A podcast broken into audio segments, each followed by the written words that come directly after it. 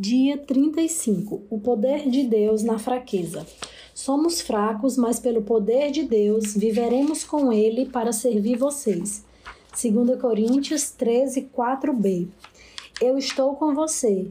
Isso é tudo que você precisa. Que forte, né? 2 Coríntios 12, 9a. Deus realmente gosta de usar pessoas fracas. Todos têm fraquezas. Na verdade, você tem uma coleção de defeitos e imperfeições físicas, emocionais, intelectuais e espirituais. Você também pode viver situações incontroláveis que o enfraquecem, como restrições financeiras e relacionais. O mais importante é o que você faz com isso. Normalmente negamos as fraquezas, nós as defendemos, damos desculpas, escondemos e tornamos a, a senti-las. Isso impede que Deus as use de forma que deseja. Deus tem uma perspectiva diferente da fraqueza humana. Ele diz: Os meus caminhos e os meus pensamentos são mais altos do que os seus. Isaías 55, 9. Por isso, ele muitas vezes age de forma exatamente oposta ao que esperamos. Imaginamos que Deus deseja usar somente nossas virtudes, mas Ele também quer usar nossas fraquezas para a glória dele. A Bíblia diz: Deus escolheu para envergonhar os poderosos o que o mundo acha fraco. 1 Coríntios 1, 27. Fraquezas não são um acidente. Deus as permitiu em sua vida deliberadamente a fim de demonstrar seu poder por meio de você.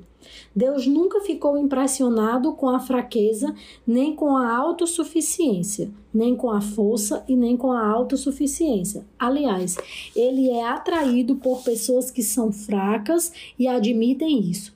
Jesus considera pobres de espírito, pobres em espírito, os que reconhecem as próprias necessidades.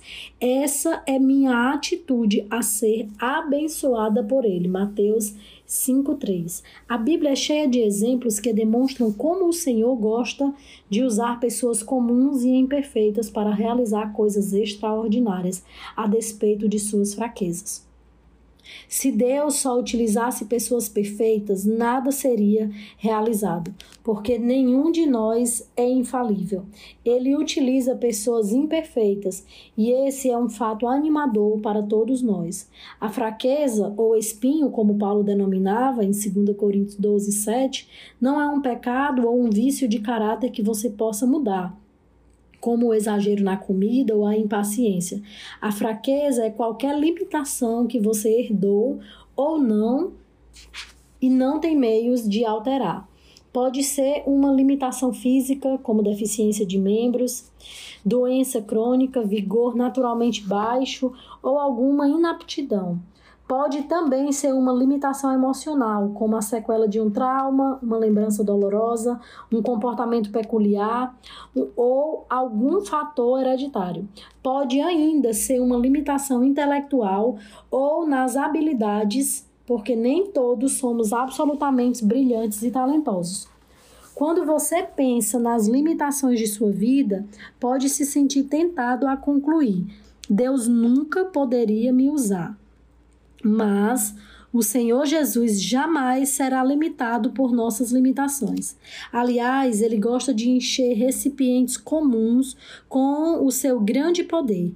A Bíblia diz: somos como vasos de barro em tesouro em vasos de barro que esse tesouro é armazenado. O poder real vem de Deus, não de nós. 2 Coríntios 4, 7. A exemplo da cerâmica comum, apresentamos falhas e quebramos com facilidade. Mas Deus irá nos usar se permitirmos que Ele trabalhe por meio de nossas fraquezas. Para que isso aconteça, devemos seguir o exemplo de Paulo. Admita suas fraquezas, confesse suas imperfeições, pare de fingir que é perfeito e seja honesto a respeito de você mesmo. Em vez de viver apresentando desculpas e recusas, identifique sem pressa suas fraquezas pessoais. Você pode até fazer uma lista delas. Para quem tem aí o caderninho, né, do devocional, Você pode fazer aí essa lista. Duas grandes confissões do Novo Testamento ilustram o que é necessário para uma vida saudável. A primeira foi feita por Pedro, que disse a Jesus: Tu és o Cristo, o Filho do Deus vivo. Mateus 16, 16. A segunda foi feita por Paulo, que disse a uma multidão que o idolatrava: Nós somos simples seres humanos como vocês. Atos 15, 14 e 15b. Se você quer que Deus o use, deve saber quem é ele e quem é você. Muitos cristãos, principalmente líderes, esquecem-se da segunda verdade. Somos apenas humanos. Se uma crise for necessária para que você admita isso, Deus não irá hesitá-la em permiti-la, pois ele o ama. Né? A palavra de Deus diz que ele corrige aqueles que amam. E de fato, muitas vezes a gente precisa ser corrigido, né? 2. Regozije-se na sua fraqueza. Paulo disse: Sinto-me feliz em me gloriar nas minhas fraquezas, pois assim o poder de Cristo poderá agir por meu intermédio. E como que sei que tudo é para Cristo, estou muito contente com minha fraqueza. 2 Coríntios 12, 9, 10a. Em princípio, isso não faz sentido nenhum. Queremos ser libertos de nossas fraquezas, mas nos regozijamos nelas. O regozijo, no entanto, é uma expressão de fé na bondade de Deus. É como dizer: Deus, creio que tu me amas e sabes o que é melhor para mim. Paulo apresenta várias razões para ficarmos contentes com as fraquezas, para colocar elas nos, para colocar que elas nos façam dependentes de Deus. Falando a respeito da própria fraqueza que o Senhor recusara eliminar, o apóstolo Paulo declarou: Sinto-me feliz com o espinho. Quando estou fraco, então estou forte. Quanto menos tenho, mais dependo dele. 2 Coríntios 12, 10. Sempre que se sentir fraco, Deus irá lembrá-lo que você depende dele. As fraquezas também previnem a arrogância. Elas nos mantêm humildes, como diz Paulo, por causa da grandiosidade, aquelas revelações para que não ficasse orgulhoso. Recebi o dom de um obstáculo que me mantém em um contato permanente com as minhas limitações. 2 Coríntios 12, 7. Deus, em muitos casos, reúne uma grande fraqueza com uma grande força, a fim de manter nosso ego sob controle. A limitação pode agir como um instrumento controlador, que nos impede de nos apressar e passar à frente de Deus. Quando Gideão recrutou um exército de 32 mil homens para combater os midianitas, Deus reduziu para apenas 300 homens. Isso fez com que as chances de combate contra as tropas do inimigo, cujo efetivo era de 135 mil homens, ficassem reduzidas à proporção de 1 para 450. Isso aparentemente era a receita para a ruína. Mas Deus agiu assim para que Israel soubesse que fora o poder de Deus e não a força deles que os havia livrado. Nossas fraquezas também incentivam a comunhão entre os fiéis. Enquanto a força gera um espírito independente, não preciso mais de ninguém, as limitações demonstram quanto precisamos uns dos outros. Quando tecemos as frágeis fibras de nossa vida uns com os outros, surge uma corda de grande força. Vence Ravne brincava. Os cristãos são como flocos de neve, são frágeis, mas juntos param o trânsito. Acima de tudo, nossas fraquezas aumentam nossa capacidade para o exercício do ministério da solidariedade. Elas nos tornam mais atenciosos e nos fazem sentir compaixão pelas fraquezas dos outros. Deus quer que você tenha um ministério semelhante ao de Cristo. Isso significa que as outras pessoas deverão achar cura nas feridas. As mais profundas mensagens de vida e de ministério mais eficiente surgirão das dores mais profundas, as coisas que eu, que eu deixa mais constrangido e envergonhado, as quais você reluta em compartilhar, são justamente os instrumentos que Deus usava com mais poder para curar os outros e o que Deus usará para curar os outros. O grande missionário Hudson Taylor disse: Todos os gigantes de Deus são pessoas fracas. A fraqueza de Moisés era seu temperamento. Por causa disso, ele assassinou um egípcio, feriu a rocha que deveria falar e quebrou as tábuas dos Dez Mandamentos. Ainda assim, Deus o transformou no homem mais paciente da terra. Números 12, 3. As fraquezas de Gideão eram baixa autoestima e profunda insegurança, mas Deus transformou num poderoso guerreiro. Juízes 6, 12. A fraqueza de Abraão era o medo. Não uma mas duas vezes ele afirmou que Sara, sua mulher, era sua irmã para se proteger. Mas Deus transformou Abraão no pai da fé, no pai de todos que têm fé. Romanos 4:11. Impossível e sem força de vontade, Pedro transformou-se uma pedra. Adúltero, Davi transformou-se no homem segundo o coração de Deus. João, um dos impossíveis filhos do trovão, tornou-se o apóstolo do amor. A lista poderia seguir interminavelmente. Não tomarei muito tempo para relatar histórias de fé de Gideão, Baraque, Sansão, Jefté, Davi, Samuel e todos os profetas. Suas fraquezas se transformaram em força. Hebreus 11, 32 a 34. Deus é especialista em transformar fraqueza em força. Ele quer pegar sua maior fraqueza e transformá-la. Então, como foi sugerido, né, que a gente fizesse a lista das fraquezas, do lado da fraqueza escreva o que realmente você quer ser. Compartilhe suas fraquezas de forma sincera. O ministério começa com a vulnerabilidade. Quanto mais você baixa a guarda, tira a máscara e fala sobre suas lutas, mais Deus poderá usá-lo para servir outras pessoas. Paulo deixava transparecer sua vulnerabilidade em todas as cartas. Ele abertamente afirmava suas falhas, a exemplo Romanos 7,19. Quando quero fazer o bem, não faço. E quando tento não cometer erros, acabo errando do mesmo jeito. Paulo também afirmava seus sentimentos. Exemplo, 2 Coríntios 6,11.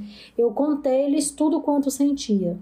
Ele falava de suas frustrações, Fomos pisoteados e totalmente subjugados. Pensamos que jamais iríamos sobreviver àquela situação. 2 Coríntios 1:8. Falava de seus medos. Quando fui até vocês, estava fraco, amedrontado e trêmulo. 1 Coríntios 2:3. É claro que a vulnerabilidade é arriscada. Pode ser assustador baixar a guarda e abrir a vida aos outros. Quando expõe seus fracassos, sentimentos, frustrações e temores, você se arrisca a ser rejeitado, mas os benefícios valem o risco. A vulnerabilidade liberta emocionalmente. Quando nos abrimos, aliviamos a tensão e dissipamos os medos, o que é o primeiro passo rumo à libertação. Nós já vimos que Deus concede graça aos humildes, mas muitos não compreendem a humildade. Ter humildade não é se sujeitar ou negar a própria força, mas ser sincero a respeito das próprias fraquezas. É exatamente ao contrário, né? Quanto mais fraco você for, mais obterá a graça de Deus e também receberá a graça dos outros. A vulnerabilidade é uma qualidade cativante Somos naturalmente atraídos por pessoas humildes. A pretensão causa antipatia, mas a sinceridade atrai. A vulnerabilidade é o caminho para a intimidade. É por isso que Deus quer usar suas fraquezas, não apenas suas boas qualidades ou virtudes. Se as pessoas virem apenas suas qualidades, irão desanimar e pensar: bem, melhor para ele, mas nunca poderei fazer isso.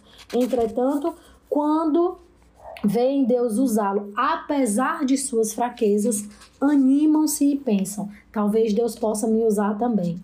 Nossas qualidades podem resultar em competição, mas nossas fraquezas propiciam uma vida em comunidade. Em algum ponto da vida você terá que decidir se quer impressionar ou influenciar as pessoas. Você pode impressioná-las à distância, mas tem que chegar perto para influenciá-las uau, né? A gente vê muito hoje nas redes sociais, né, influência e muitas pessoas sendo influenciadas por pessoas distantes, às vezes pessoas que nem conhecem, têm uma vida ali na rede social muito perfeita, muito bonita e até que realmente a gente se impressiona, né? Mas para que haja uma influência realmente é preciso estar perto, é preciso conhecer, é preciso ver o passo a passo, né? E quando você fizer isso, eles poderão perceber suas imperfeições. Não há nenhum problema nisso. A qualidade essencial para a liderança não é a perfeição, mas a credibilidade. As pessoas devem ser capazes. Só um instante. É, as pessoas devem ser capazes de confiar em você, caso contrário, não o seguirão. Como você constrói credibilidade? Não fingindo ser perfeito, mas sendo sincero. Glorie-se em suas fraquezas. Paulo declarou: Vou apenas gloriar-me de quão fraco sou e quão grandioso é Deus, para usar uma fraqueza dessas para a sua glória. 2 Coríntios 12, 5b. Em vez de se apresentar como um ícone da invencibilidade e autoconfiança, Veja-se como um troféu da graça de Deus. Quando Satanás apontar as fraquezas que você tem, concorde com ele e deixe o coração transbordar de louvores a Jesus, que compreende todas as suas fraquezas. Hebreus 4, 15. E ao Espírito Santo, que nos ajuda em nossa fraqueza. Romanos 8, 26a. Deus também pode transformar uma virtude em fraqueza, a fim de nos usar ainda mais. Jacó era um manipulador, passou a vida conspirando e fingindo e fugindo das consequências. Certa noite, ele lutou com Deus e disse: Não te deixarei ir, a não ser que me abençoes. Deus respondeu: Tudo bem. Mas então lhe deslocou a articulação da coxa. O que significa tudo isso? Deus tocou o ponto forte de Jacó. O músculo da coxa é o mais forte do corpo humano e transformou em fraqueza. Daquele dia em diante, Jacó passou a mancar para que jamais voltasse a fugir. Daí vem a expressão, né, que quando uma pessoa é deficiente ou teve alguma deficiência, Aí vem uma expressão que é de consolo, né? Que diz que foi marcado por Deus, né? É, algumas pessoas que tiveram um encontro com Deus. Não sei se vocês já ouviram isso, eu escuto isso constantemente. Isso o forçou a depender de Deus, quer desejasse, quer não. Se você quer que Deus o abençoe e o use de forma grandiosa, precisa estar disposto a mancar até o fim dos seus dias. Depois Deus usa pessoas fracas, pessoas que querem depender dele. Dia 35, pensando no meu propósito de vida. Tema para reflexão: Deus opera melhor quando admitimos nossas fraquezas. E aí você pode dizer, quando admito minhas fraquezas. Versículo para memorizar: Minha graça é suficiente a você, pois o meu poder se aperfeiçoa na fraqueza. 2 Coríntios 12, 9a. Pergunta para meditar: é possível que eu esteja limitando o poder de Deus em minha vida ao escolher minhas fraquezas?